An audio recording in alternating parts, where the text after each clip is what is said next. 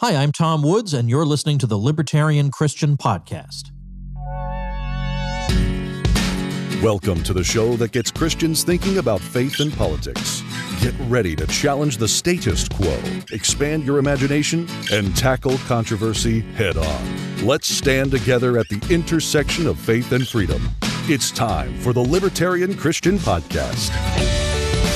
Welcome to another episode of the Libertarian Christian Podcast, a project of the Libertarian Christian Institute. I'm Doug Stuart, and today we have an interview that Dr. Norman Horn, LCI's founder, did on the Our Foundations podcast with Joshua Longbrook. So, this actually is going to be in two parts, and the interview was about the historic church in the modern state, and we hope you enjoy the episode. Hello, and welcome to Our Foundations podcast. My name is Joshua, and with me today is Norman Horn for another interview related to these topics we're covering in season two. So, this time, what I want to cover is things related to this comparison of the historic church and the modern state. The historic church is what grounded society during that time period around the Reformation, and the modern state is really what grounds society today in our age. And so Norman Horn is a very good person for this, I believe, because he definitely covers both um, theology and the religious aspect of this, the Christian side of things, as well as the state and political theory, more on the libertarian side. So if you would, would you go ahead and tell us? basically who you are, what the Libertarian Christian Institute is, and what you talk about on your show as well? Sure, Joshua. Thanks for having me on. Uh, first of all, this is uh, it's definitely an honor to be here and to to discuss these very important topics with you. Uh, as you as you requested a little bit about myself, I'll kind of give you the background about what we're all about. Um, a number of years ago, I started a little website called libertarianchristians.com, kind of in the uh, wake of the election of President Obama uh, at, at, the end of 2008. And uh, it grew very quickly because it was a, frankly, I think, I feel it was kind of a needed voice in the libertarian community at the time and, and still continues to be. Over the years, it got a lot of support.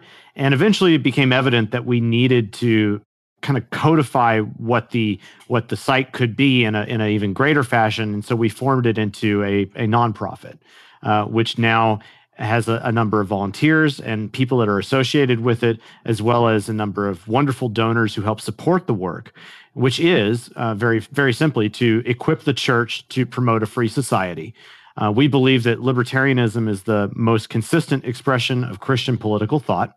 And so we try to you know teach that to everybody that we can in particular people within the church but also even to libertarians out there who may not necessarily be believers uh, we hope to you know both honor god in this way and to make the world better uh, by by teaching people solid theology about what it means to interact in a world where violence is uh, endemic to the way things run and so we offer an alternative. We want to show people a, a, different way of thinking about being neighborly amongst people that they may not even know. And, and in particular, to reduce the power of the state in those interactions. Yeah, yeah, that definitely sounds like a very good combination. Makes a lot of sense. So, my podcast in particular is not necessarily religious at all, although I have covered obviously with this parallel i'm doing between the historic church and the modern state there is religion involved. Absolutely. And i've talked about yeah i've talked about theology from both points of view the catholic side and the reformer side. And um, most of what i cover is related more to history and government corruption and economics and all kinds of stuff political theory. But so for the listeners here that probably are not as familiar with why people feel so strongly about the Christian religion. Um, I think a lot of people, when they look back at this time period of the Middle Ages, the Renaissance, and the Reformation, and even into the Enlightenment, that it kind of seems like these people might have been either a little backwards or maybe that religion was just culturally ingrained into them and their society. They were told that God exists and this is who God is and this is what you do, period. So they did it. And to a degree, this did play out some once people were able to get the Bible written in their own language. There were people that read it and decided, hey, you know, this isn't really what I believe. I don't agree with some of this stuff. And some people did have objections there. But a lot of people didn't. And we had a lot of philosophers as well as theologians that came out and gave some very intellectual arguments for why they believed in a God and why they believed that God was the Christian God. So, could you lay out just a little bit for us on more of a logical perspective on why people would buy into this whole religion thing? Well, certainly there's there's a lot of of things to unpack there. Um, certainly there are you know as you mentioned logical reasons to believe and as well as just cultural ones. You mentioned that you know whether it's we're considering now or we're considering the past uh, a lot of religion is culturally ingrained and that's the way they initially come to know it. Often logical reasons become incorporated into that over time as they begin to work out what they believe but there's there's a little bit of all of it in there why might one have a reason to believe? Well there's there's certainly many ways to conceive of reasons why you should believe in god. Um, whether those are you could say like a moral argument like how do we know that anything is good at all uh, from a naturalist perspective? That doesn't really make any sense. If you assume that uh, everything is is unguided uh, from natural causes, it doesn't make a whole lot of sense to be able to say why something is good or bad. Those words don't really have any meaning as it pertains to you know just the way things work out in that respect. So the fact that we have these types of moral instincts, these types of moral intuitions about what is good and what is evil, and we and we're very passionate about those things, uh, whether or not you believe in God initially, you still have those intuitions. Uh, and and that is in in part an evidence for why well perhaps that came from someone who is ultimately the arbiter of what is good uh, and that's that that argument is is very much in line with uh, an author that many people know which is uh, C.S. Lewis's moral argument uh, but yeah. but there are others as well argue, arguments from design arguments from you might call it the first cause argument that you know that uh, an infinite regression of causes uh, ultimately must lead to a first cause, and that must be then a, a supreme being, that being God. Okay. Many many times you'll see this, you know, outlined in uh, in even medieval philosophy, and we we get a lot of that handed down from there. But I think it's important to realize as well that you know when it comes down to like say the way in which uh, the early Christians believed that that wasn't really like the compelling thing that people didn't start off by going like all right i'm gonna i'm gonna work out here. What are my logical reasons for believing? And then i'm gonna figure out which religion is best or something like something like that you know? In fact even now if i came up with 20 different arguments logically for why one should believe ultimately that may not really cause somebody to believe whereas in fact you know the way we come to know god even is rather different I mean, for instance, I don't know, Josh, are you married? I am. Oh, you are. So if I asked you, for instance, prove to me that your wife loves you, you would have kind of a difficult yeah. time doing that, even though you are 100% yeah. convinced that she does. Pretty sure. right? I mean, yes, yeah. I am. so it, it's not entirely unlike that. Uh, the way that we come to know or or our way of knowing in this case um this supreme being that is god is not one of purely evidentiary knowledge it's rather one that comes from a a personal knowledge. Uh, and so this is actually a, a crucial reason uh, for instance why why jesus as god being on earth as one of us is so crucial to the christian faith.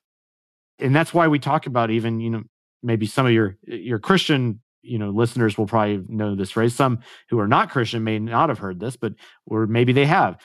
I have a personal relationship with jesus christ for instance what does that mean? How do you have this how does that work at all when it's somebody you haven't physically met in the same location or something like that? Well that's kind of the point though uh, is that this way of knowing res- is not one that is just well i have x axioms leading in premises that lead to a number of of uh, y y plus z you know uh, uh, additional statements that now leads me to con- you know conclusion a now i believe in god like it doesn't work like that and so when people yeah. say like well you know I, what encouragement would you give to somebody who's, who's kind of thinking about this and wondering I'd say like, well, just come walk with me for a while, man. Let's experience life together, and and uh, and you'll be able to see uh, and experience the way that God acts in in and around us. And so that that, that transcends logic, yeah. if you will. It doesn't mean there are no logical reasons, but it's more than that. that would make sense. Well, hopefully well, it makes more than ideally Christians would. yes, yes, hopefully so. Um, yeah, and ideally Christians would do exactly as you say. If you were to walk with any Christian, you would see how they are living out these principles and the things that are taught in the Bible and moral uh, good as far as a moral perspective is concerned. They are living out ethically what they believe, but unfortunately, right. that's not always what we see.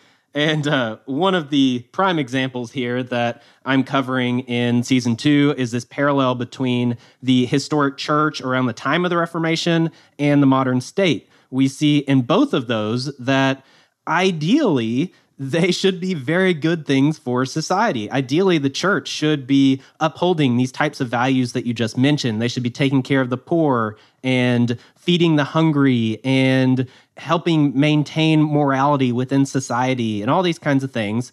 Just like today, the state should be helping the poor and maintaining morality and all very similar types of things. But we see in reality, that's not really how it plays out. Um, so, uh, along with that, and maybe some positives, if you can come up with some, what are some of the similarities that you see between the historic church and the modern wow, state there, today? There's some there's some really interesting things to tease out from there.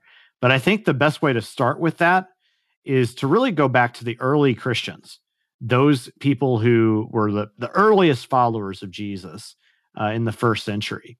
And it's notable there that in no way, shape, or form did these people have political power. And that constitutes the biggest difference, I think, between the historic church and the modern state. Is that on the one hand, the people of Jesus, the followers of the way, those early Christians, uh, were committed to being servants in a way that did not require them to exert force upon anyone to accomplish what their goals were, which were to honor God and to and to ultimately better themselves even as a result of being more human through the through the saving uh, act of, of Jesus Christ. Uh, so they believed that you know, in, in for lack of better words, that the way in which they previously were was not was not full and complete. Uh, that they were they were incomplete people without Jesus and that Jesus's gospel, that way of life, uh, changed who they were and made them uh, completely different people. And so that's kind of important to recognize. Now, the difference there between that and the state, obviously, is that the state, while purporting to have certain desires that would conform to some of the other desires of, say, the early Christians, uh, what's required uh, for them to do that?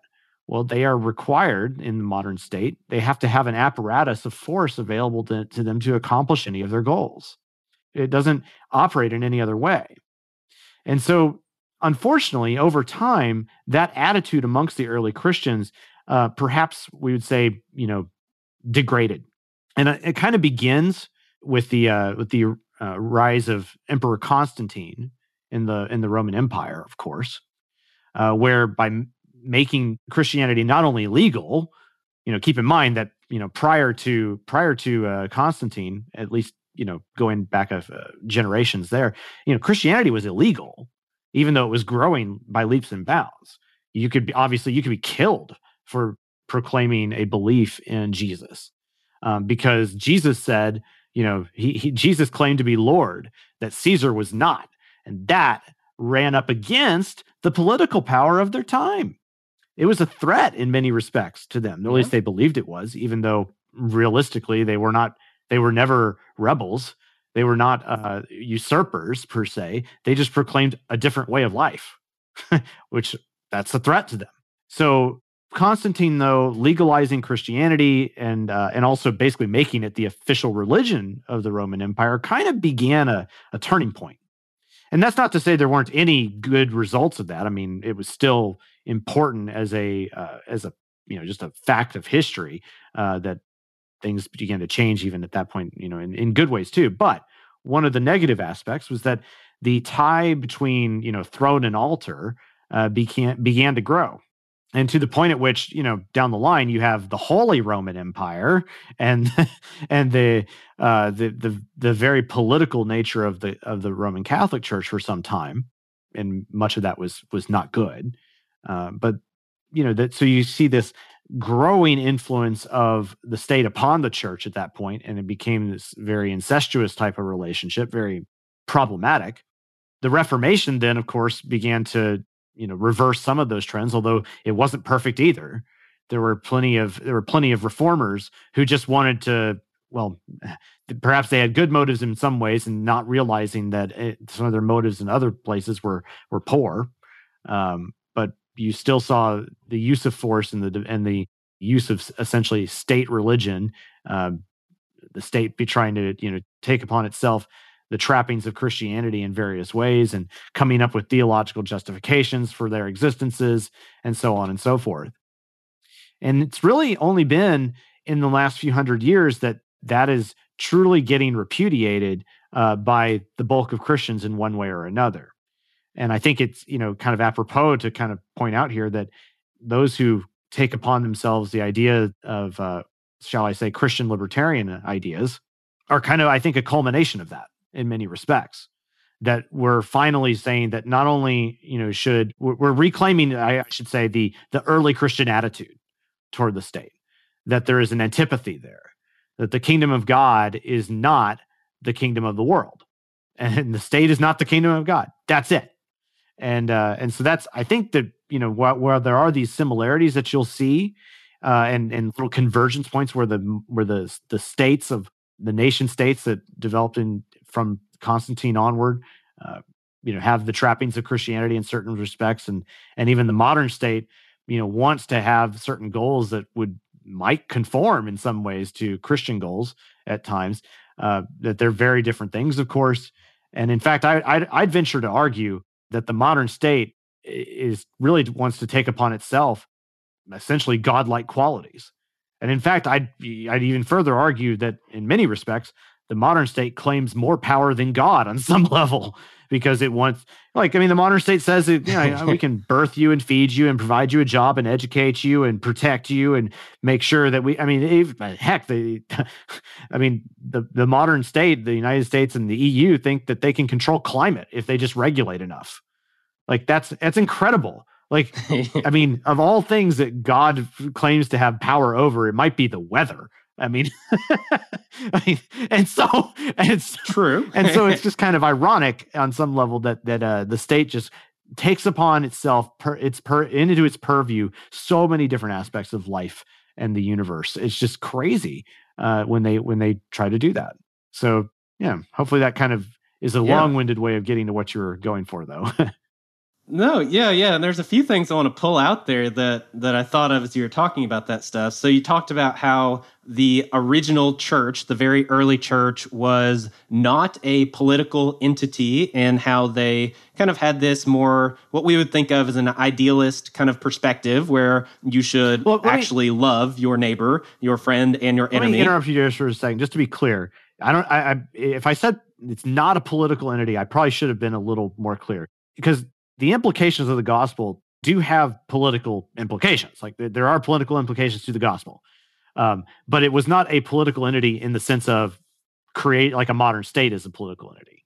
I guess that does that make okay, better sense yeah. then? Yeah, yeah, yeah, and that still actually fits even better. Okay. So um, when you have that, and you have this um, kind of idealized version of how you're supposed to live and how these early Christians did live, and they fully believed it. It's not just that we idealize that and that's not how it really was. It seems historically that that's exactly how the early church was, and that was a very good thing. And we see the same, especially in America, when you look at the birth of our current nation state. We have the Declaration of Independence and the founding fathers. And that is something that is also very idealized in people today. And a lot of what uh, I would say the Declaration of Independence founding fathers believed were fairly in line with libertarian ideals and with freedom and liberty. And they were, I think, from a Christian perspective, fairly moral. They were a political entity, but they didn't necessarily want to act as an overbearing, forceful political entity. They more wanted to be a political body that would keep people from being interfered with by politics, in a sense. And so they didn't have, uh, at least the original plan was not to have a standing army, not to have forced taxation. Um, all the different regions had full autonomy in most every way. And so that that ends up being very different than what we see today just like the early christians are definitely very different than what we see out of the uh, catholic church in the 1500s for example and so there are definitely some parallels here. You mentioned this this combination of a relationship between throne and altar and how the church and the state basically combined and how that added to the corruption and it was kind of this this infusion this unholy infusion and uh, the comparison that i make in season two of this show is that the nobility of the past would be um, it would have some comparisons to the corporate world of today, to corporations. And we also see this unholy mixture of the corporate world and the state today. We have crony capitalism, that is the economic rule of the land, so to say, and that is how things run in today's society. And it, it definitely, there are definitely some um, similarities in how these things play out in their histories, how it starts off more idealized, how it becomes corrupted, how other aspects and entities come and get molded into this structure, and it basically becomes unrecognizable from what it was originally. And then often you have some either Reformation or Revolution moments that happen in history, and that is a common trend that we do see. So uh, those are things that stood out to me, as well as you mentioned the, that the modern state is similar to the role that God should play for the Christian. And I was thinking of things like, well, you you do sing songs to worship God and to worship the state. You do pledge your allegiance yep. to God yep. or to the state um, you do look to the state to take care of all of your needs in society, just like you would look to God to take care of all of your needs as a Christian. And yeah, it just goes on and on that that is the modern state is the modern version of God. If you follow uh, Nietzsche, for example, God is dead. And um, according to his philosophy, that was not necessarily a good thing. He felt like God was dead and he was seeing that that society that we killed him that through these movements and intellectual movements that have happened a lot of society doesn't believe in god anymore. And at least what many people would say is that Nietzsche's view was that something should replace that that that's not a good thing that we lost our our sense of morality our sense of ethic our purpose. And he felt like something should step in and fill that. We need to find something and his view was to find that from an intellectual perspective instead of a religious perspective. But he felt like something should fill that gap. And we end up with something that did fill that gap but it, it's not very idealistic at all. We end up with a corrupt modern state. And so yeah that, that's kind of the way it is which is not very good, but that's what we have. And so, with that, I do want to get into a little more about how people interacted between the holy book that they read, the Bible, the scriptures, and how that related to politics, because we're talking about these two things about theology and political theory and how those intertwined. And in addition to these broad parallels between the institutions and these shifts that happened historically and that are happening today, there is also a direct pairing between theology and political philosophy. And that's something that you, it seems, definitely have a lot of expertise in. That's something that you cover a lot on your show is this relationship between theology and the state.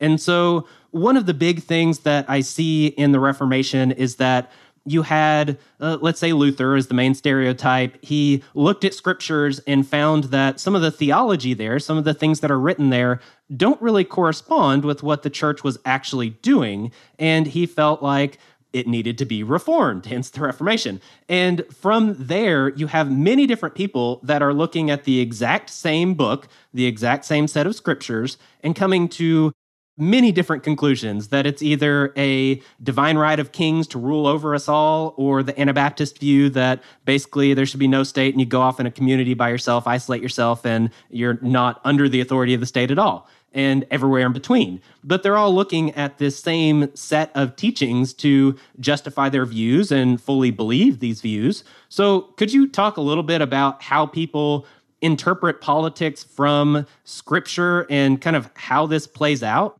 Oh, sure. Well, and you kind of laid it out, you know, the the entire spectrum you will find uh, throughout church history. And it's no surprise that people will, you know, come to different conclusions about the state from the Bible. I mean, considering that, you know, any given view from the Bible has some variations on uh, on itself when different Christians come to the to the scripture to read it. We have a, a you know a variety of beliefs that we consider normative are absolute dogmas for the faith and we we don't compromise on that at all.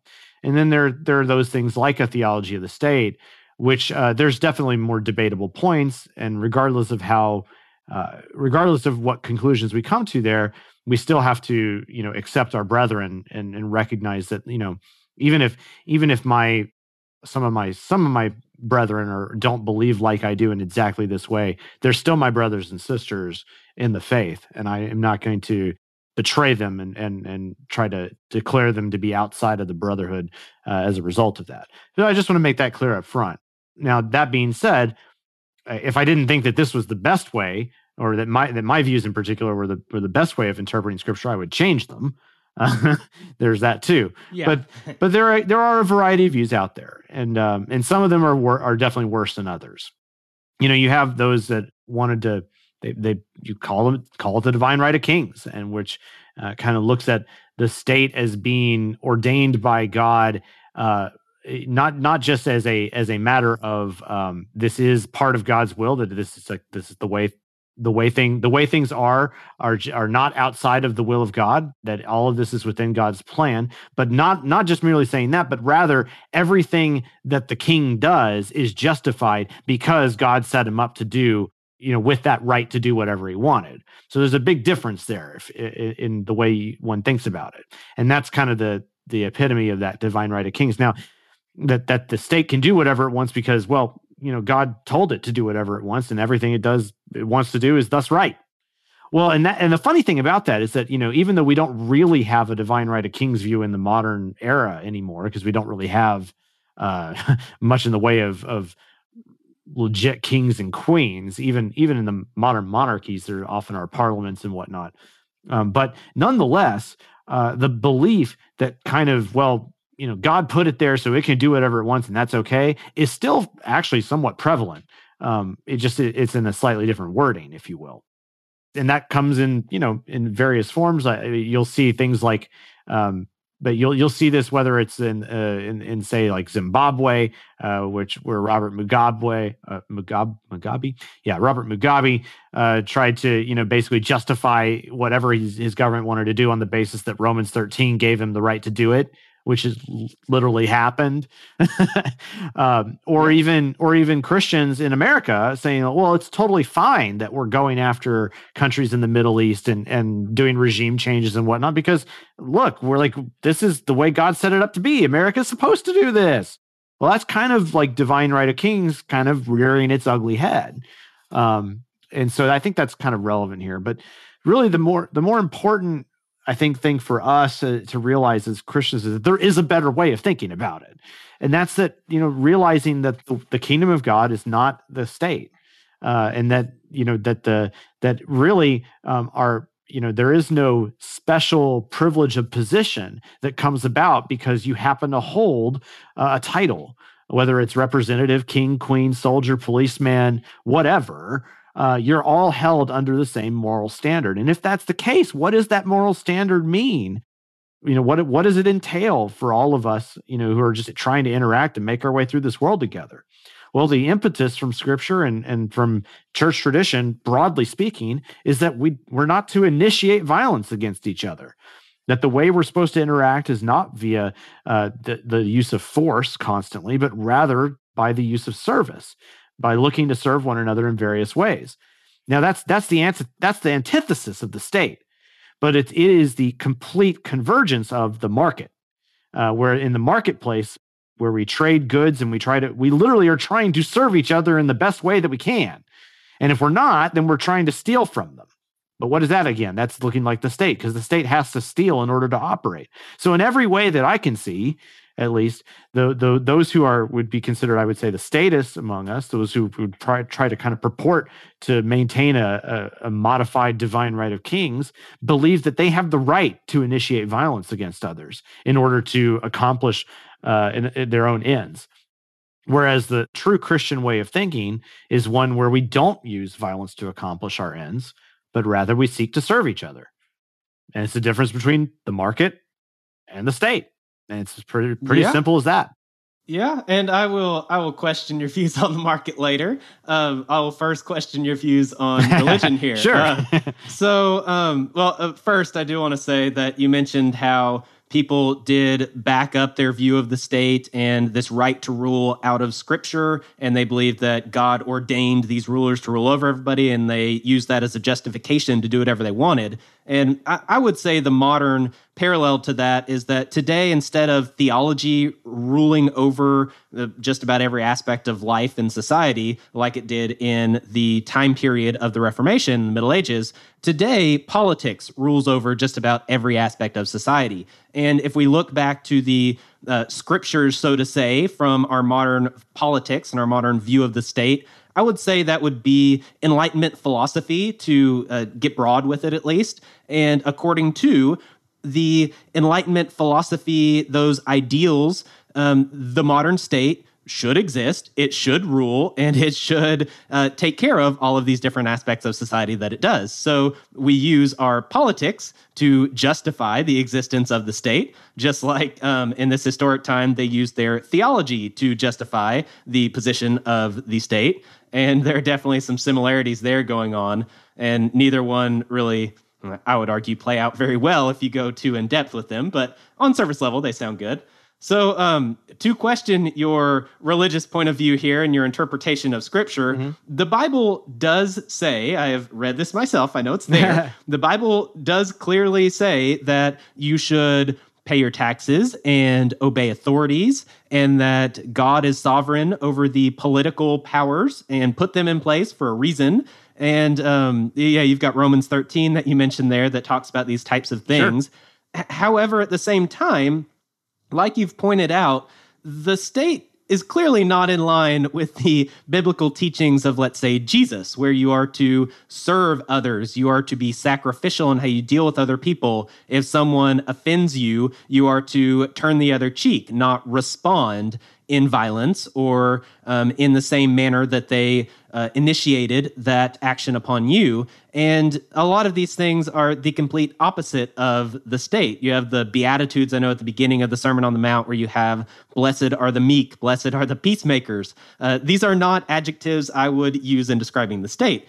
And so it, this seems like a contradiction between the Bible saying, on one hand, you are to live this way, and that's a very peaceful, nonviolent way where you're serving others. And then on the other hand, it says that you should give money to this uh, institution that claims a monopoly on force that lives out a complete opposite way. So, can you uh, help me out with this contradiction there? Absolutely. So first of all, I'll say everything I'm about to say is encapsulated in a uh, in an article that I've written called New Testament Theology of the State. You can find that on libertarianchristians.com.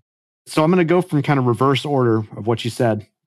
So regarding ordination, and God put the state in place, and, and that ordination is is uh, is justifies its rightness in a sense. It's kind of what what you're perhaps what you're kind of suggesting is like is this is this, is this a contradiction here? And the answer to that is that that's not really the point of what Paul's saying there. In that chapter in particular, Paul is speaking to the Roman Christians, you know, Christians who are living in Rome at the time, where they're wondering, what is my proper relationship under my newfound freedom in Christ that you've just been talking about, Paul? Uh, given that I'm also living in Rome, that claims that that its emperor claims that it's uh, that he is a god, and that they have tremendous power over this geographical area to do, you know, pretty much whatever they want. Well, how should I interact with this? And Paul's basically offering a prudential argument for how one should interact. That is to say, yeah, you probably don't want to just you know waltz up to the you know whenever whenever the the tax collector comes up and say well you know i'm a christian therefore i'm not going to pay this tax. Ha ha! And you know checkmate roman tax collector. Um, because what that would constitute at that time would be they would be considered rebels. They would be considered criminals in the eyes of the of that state. And what that would result in would be them getting killed and that wouldn't do so much to keep expanding the kingdom of god at that time now, what's their primary mission? To expand the kingdom of God at that time. So, what they realized is, and this is Paul's encouragement, you know, with the inspiration of the Spirit, uh, as we believe, to tell the Roman Christians is that it is the better part of valor. It's the prudential thing to do to realize that our kingdom uh, is not of this world, and that instead it's it's just appropriate to pay their to pay the taxes as they are. Uh, and that's and, and to just and to when asked to submit in this respect to just do so. Because it, the alternative is not so great. Now that's an interpretation. And that's one that i think i've supported very well in my writings and you'll find other people beyond me who make the same type of argument. And that so you I, that might be my encouragement to your listeners to you know think deeply about that uh, and and go and go and kind of study that in more detail. It's not something that can just be explained in really in just a couple minutes. I'm doing the best I can here, but there's a lot more to it that you can grab it that you can get into. Uh, for instance, the, I think the the next thing that one would probably want to to elucidate at that point would be, you know, well, why that instead of something else? Uh, and what other part of Scripture, you know, kind of would lead you to this type of of belief? And I think the the key point here is probably goes back to Matthew chapter five, uh, where in the in when Jesus was tempted by Satan, uh, that one of those temptations was basically Satan offering him the kingdom of the world if Jesus would just bow down and worship uh, Satan at that time. And that's interesting because the way in which Jesus responds is not like a is not what you would expect if if the divine right of king's view, uh, or even the way that some people want to interpret Romans 13 were correct. Uh, because if what a lot of people say about the state would be true, then Jesus would have just laughed at Satan and said, "Well, gee, you know, those kingdoms, I set those up anyway. You know, God is God's totally in control of that in the sense, in, in every sense of the word. Everything they do is right, and so you're telling me what to do here is just doesn't make any sense. It's like I already got all that. It's already part of me, or something to that effect, right? But that's not what he says, not at all. In fact, instead, Jesus recognizes that that political power is not appropriate for him. It's not appropriate for anybody. Uh, that's not the way of that's not the way of uh, of God. And instead rebukes him and, and of course uh, and says, you know, well, obviously, you know, I'm, I'm commanded, you know, worship the Lord and serve Him only.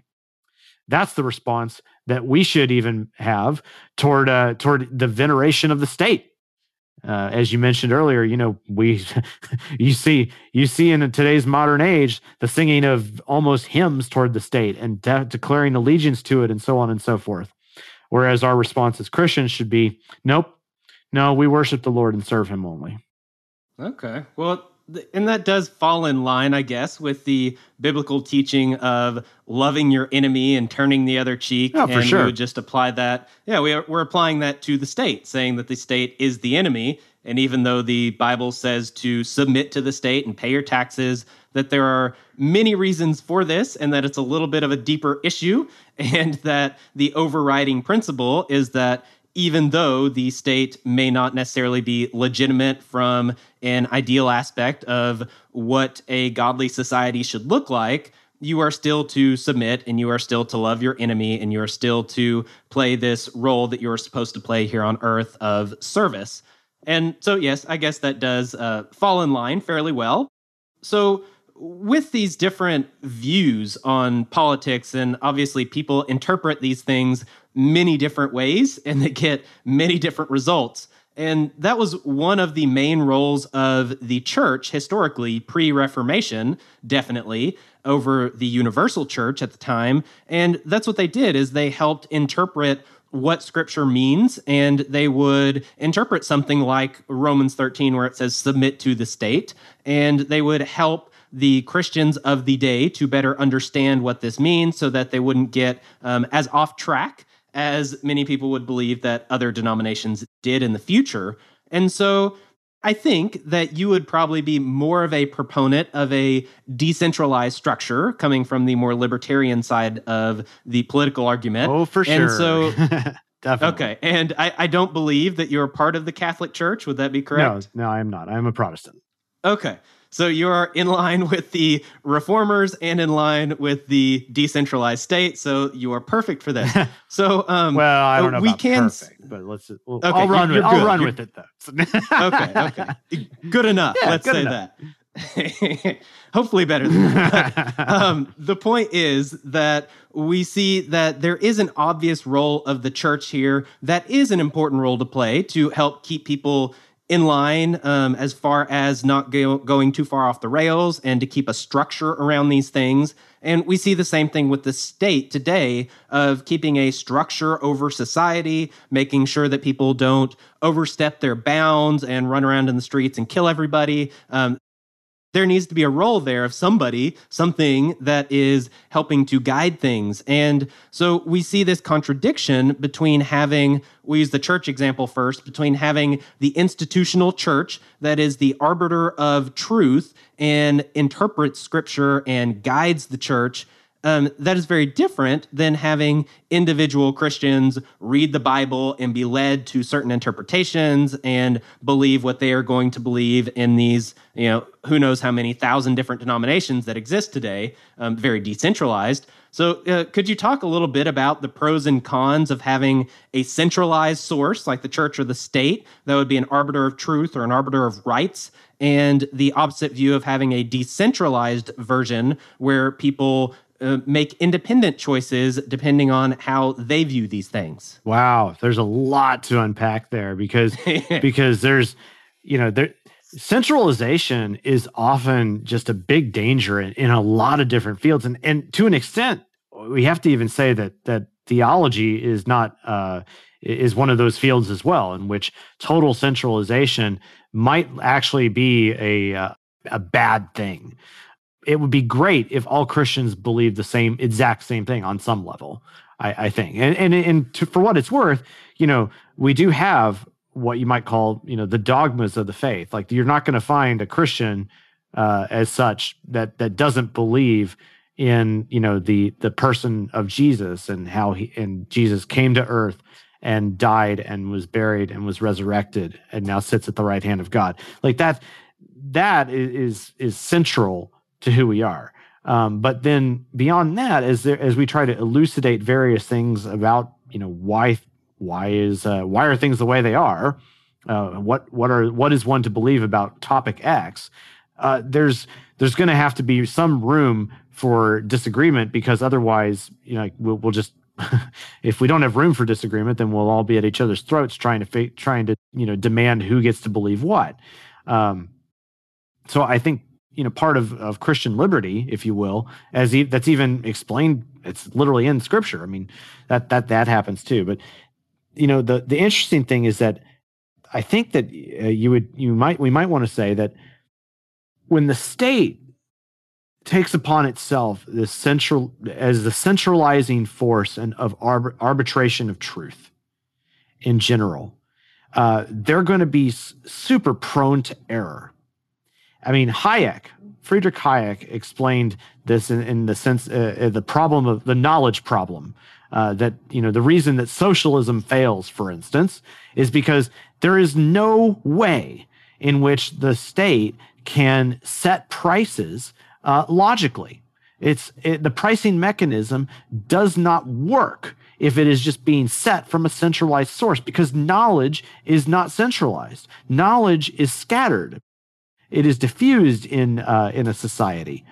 Uh, it is not something that is all located in one spot, and not too different per se. Is that you know while we do believe that that the centrality of truth is God, uh, certainly God, God we consider to be that perfect one, the one who knows all. But as it pertains to Christians interacting together, none of us have an ultimate corner on truth and so even to declare like that the church um, let's say that as a sing, as a singular entity, what like for instance in in history, you know, the Roman Catholic Church, when it had you know the the greatest expansive uh, hold upon the bulk of Christendom, uh, that centralization of knowledge, if you will, and, and, it's not even entirely proper to say that they they even had that uh, fully wrapped up in itself, but like that the more that we've had a breakup of the of of kind of the hierarchy within the the grander church, the more we've seen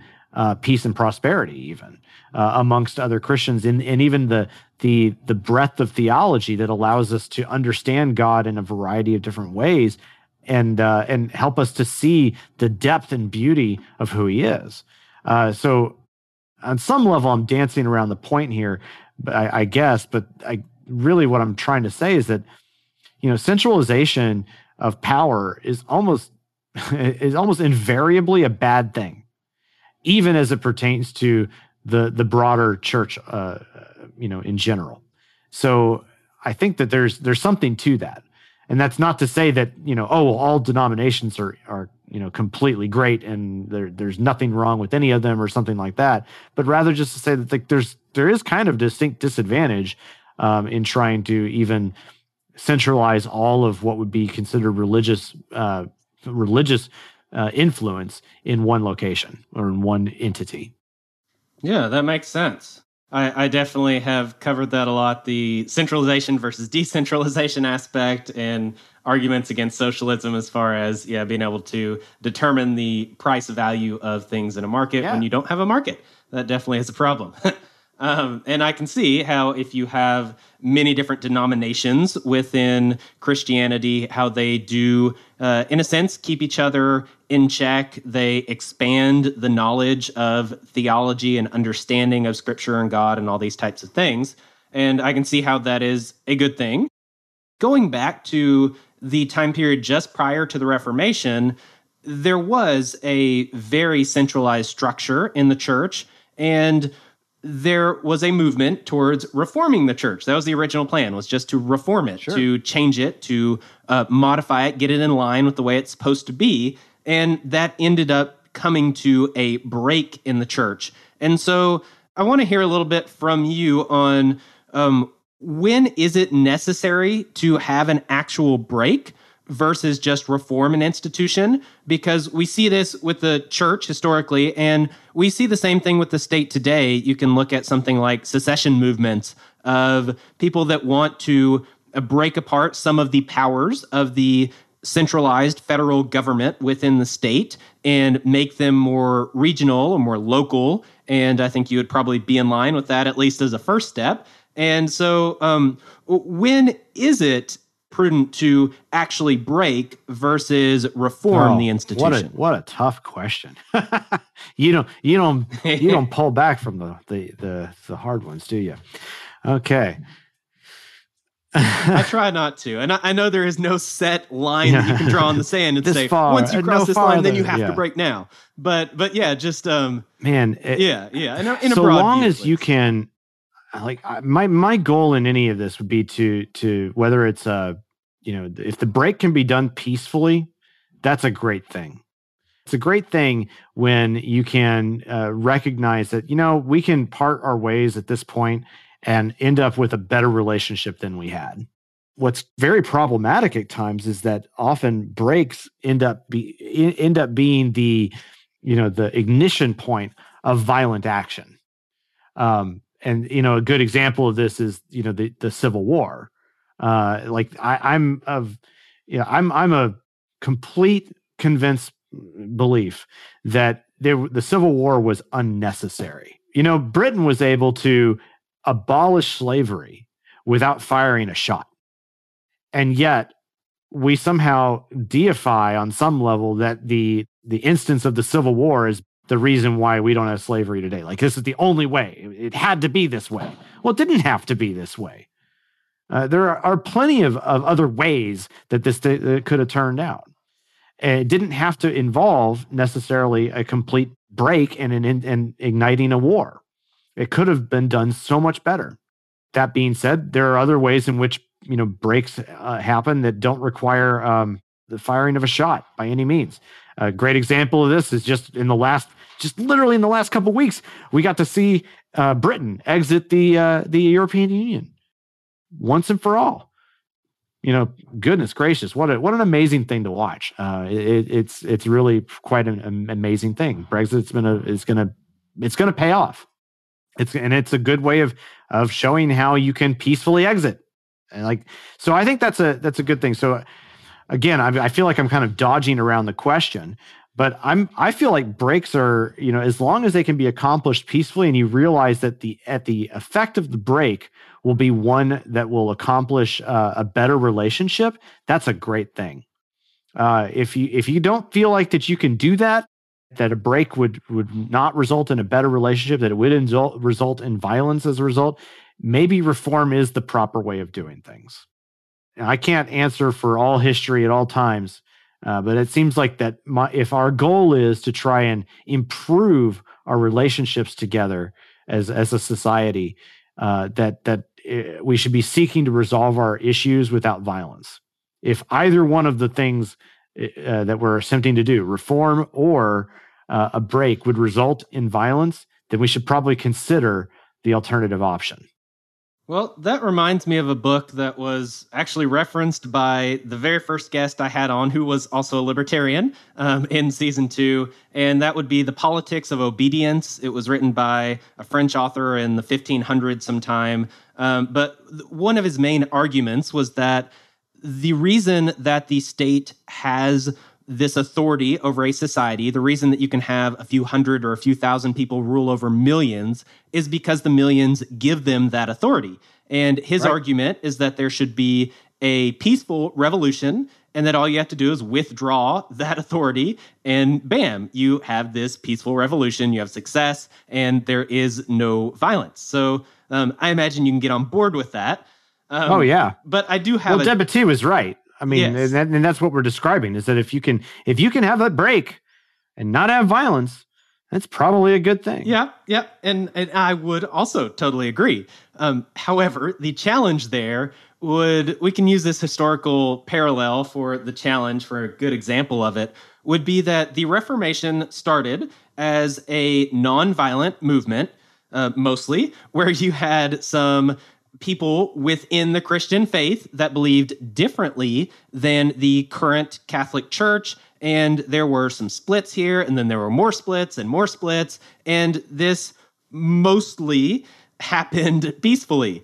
And this was roughly, I know there are plenty of caveats here, but roughly this was a peaceful revolution within the religion, within Christianity. And you did have success in making this a more decentralized movement and a more decentralized institution if you look at the church as a whole as being all the different denominations.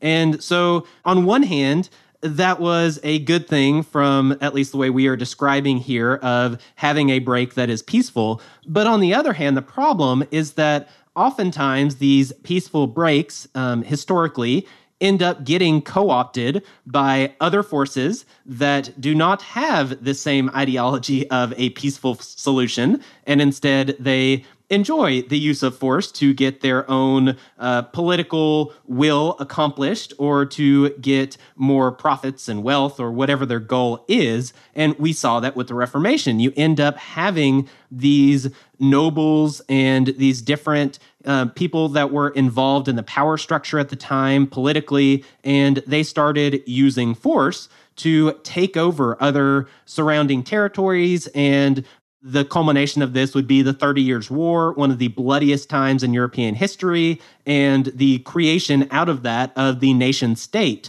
at least uh, mostly from a broad perspective here. And so sure. that is my challenge is that if we're looking at the modern state and using um, this same challenge for the modern state, I think you and I would probably both agree a peaceful break would be a good thing. That the more you can get political power to be more localized, more regional, that that is a good thing. You break away peacefully from the state in those ways. But I guess historically, that doesn't seem to be the way that it actually pans out.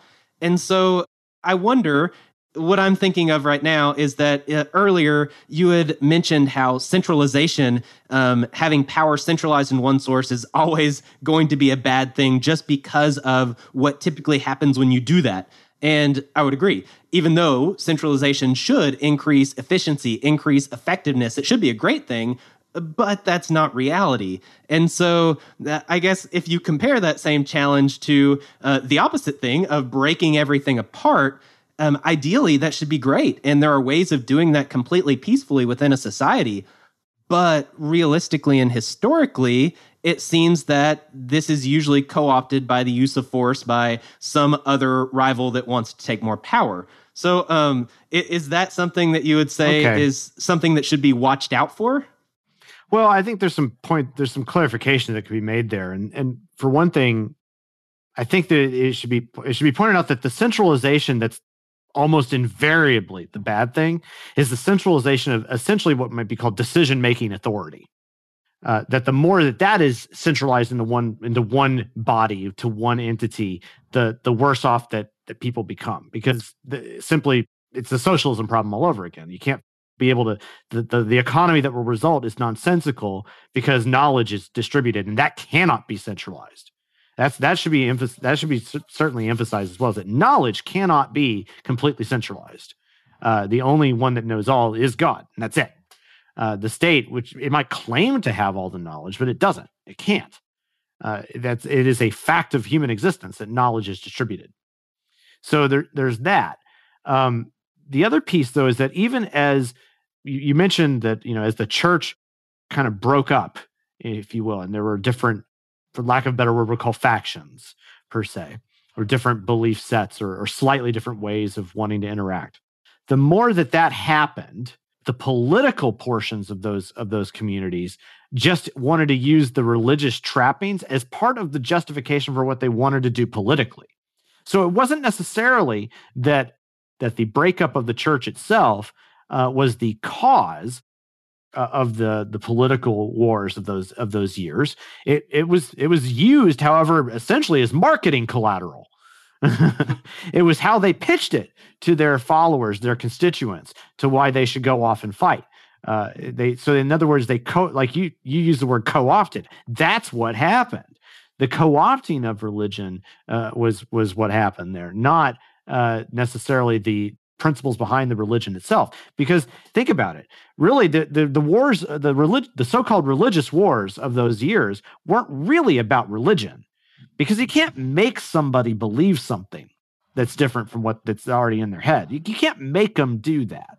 What they were declaring through their through their violent action was that they were they were deciding they wanted to decide who had the uh, who had the right to use deadly force against each other who had the political uh, power in these scenarios, not not the religious part per se. It was only used essentially as marketing collateral to get what they wanted. Yeah, yeah, that makes sense. And so you would say that the peaceful break was accomplished and that that was done well, um, roughly but that the co opting of that is not necessarily something that was of this Reformation movement. It wasn't a part of their ideology. And so, although it did happen, it was something that was outside of the movement. So, you can't really judge whether the movement should or shouldn't have proceeded from the beginning, even if you know that that's a risk, because that's just something yeah. that's outside and secondary. Yeah, because we're otherwise we're arguing counterfactuals. Now, I think there's a there's a sense in which, and I, I, think this is admissible, and why we should why I should mention it here is that there is a sense in, a sense in which you know the Catholic Church of the time period had a had a bit of a constraining force upon uh, various violent aspects of, of differing societies at the time. So some political entities were restrained through the church on some level and and that's a good thing. I'm not I'm not denying that. I'm not denying that that's possible.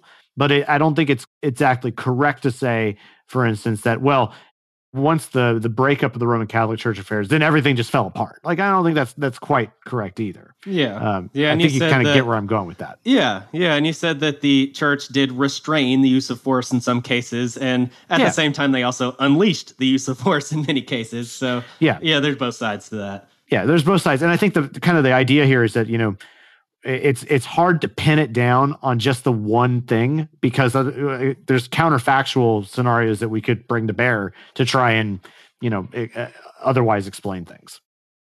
Okay, so that was part one of Dr. Norman Horn's interview with OurFoundations podcast. And if you tune in next week, you will hear the second part of the interview. Thanks for listening. Thank you for listening to another episode of the Libertarian Christian Podcast. If you like today's episode, we encourage you to rate us on Apple Podcasts to help expand our audience. If you want to reach out to us, email us at podcast at libertarianchristians.com. You can also reach us at LCI Official on Twitter. And of course, we are on Facebook and have an active group you are welcome to join. Thanks for listening, and we'll see you next time. The Libertarian Christian Podcast is a project of the Libertarian Christian Institute, a registered 501c3 nonprofit. If you'd like to find out more about LCI, visit us on the web at libertarianchristians.com. The voiceovers are by Matt Bellis and Katherine Williams. As of episode 115, our audio production is provided by Podsworth Media. Check them out at podsworth.com.